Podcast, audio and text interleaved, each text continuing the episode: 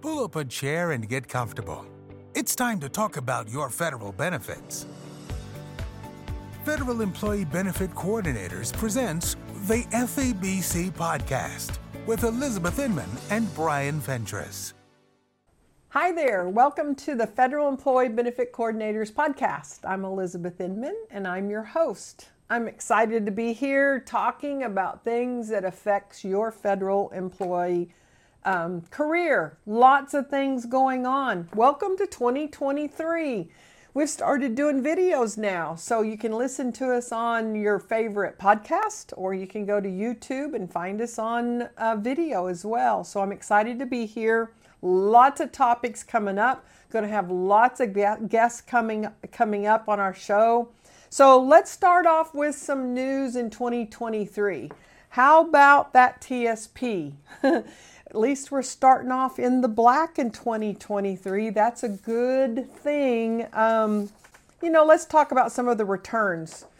Middle of February, how are things going? Our G fund's not doing too shabby. We're about 3.19. Not too bad for 2023 so far. The F funds, ooh, negative 8%. C fund, minus 8.24. S fund, minus 9.13, I fund minus 2.84, but the L fund's up 0.78.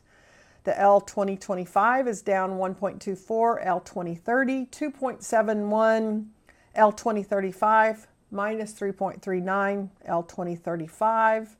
I just said that one, I just repeated it. L 2040 uh, minus 4.02, L 2045 minus 4.61, L 2050 a negative 513 L2055 and minus 6.24 L2060 6.25 and then the L2065 a minus 6.626. Uh, so what does that really mean? You know, bottom line, I've been tracking in the last few years how TSP millionaires are doing. Y'all know we have the TSP millionaire book. If you haven't got your copy, you need one. It's free on our website, the febcnow.com website. Just go there, click on the button, get your free download of the TSP Millionaire. I wish I had had a copy when I was still working for the federal government. But anyway, um, TSP Millionaires. I made a big announcement last year um, when we went over 100,000 TSP millionaires. Well, not anymore. In fact, that number's dropped drastically. It's dropped 9.3%. We're down to around 65,000 millionaires inside the TSP. That's a pretty big drop.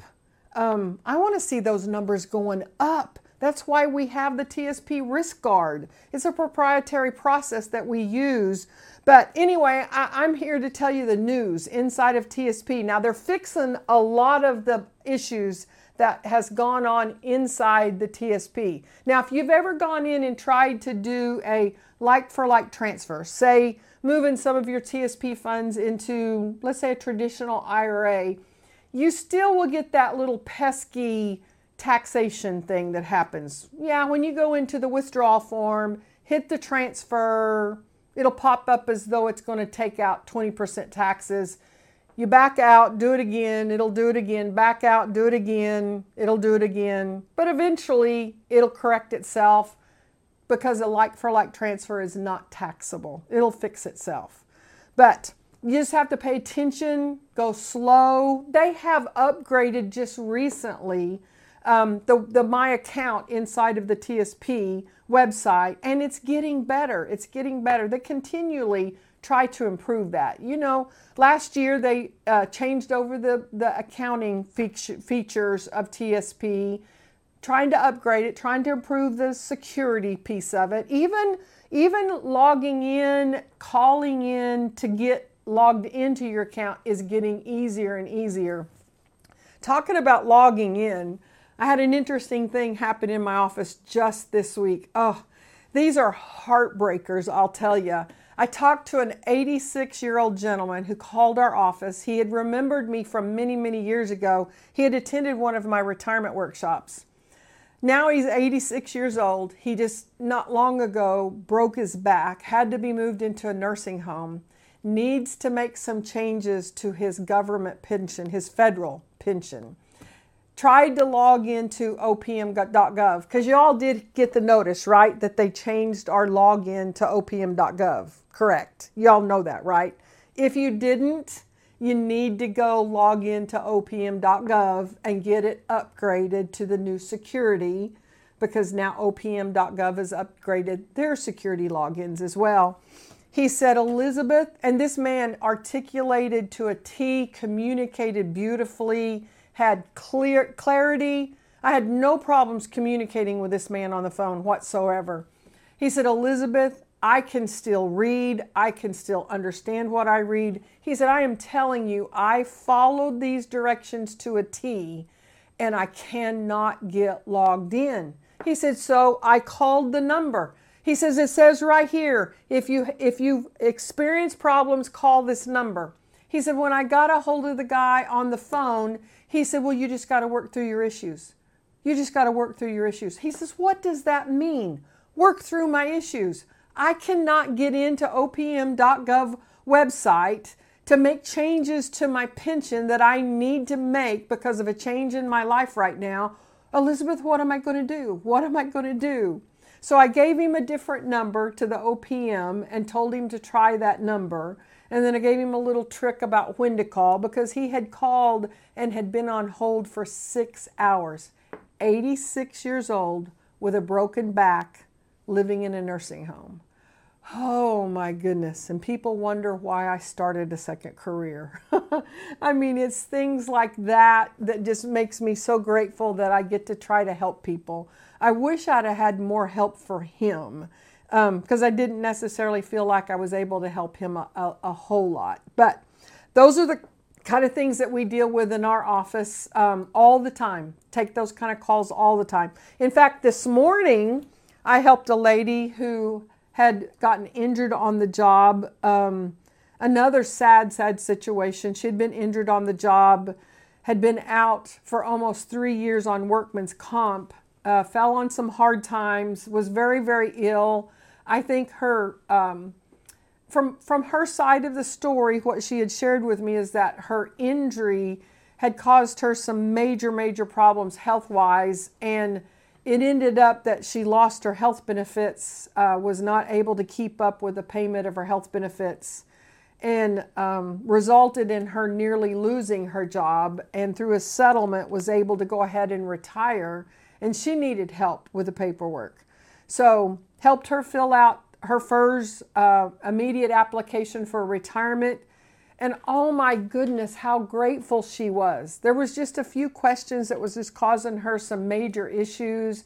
And she had been without pay for a long, long time, uh, pending workman's comp cases that had not been decided yet. I have no idea what the outcome was. That isn't what she called to discuss with me, nor am I equipped to talk about workman's comp cases. But um, she needed help with paperwork.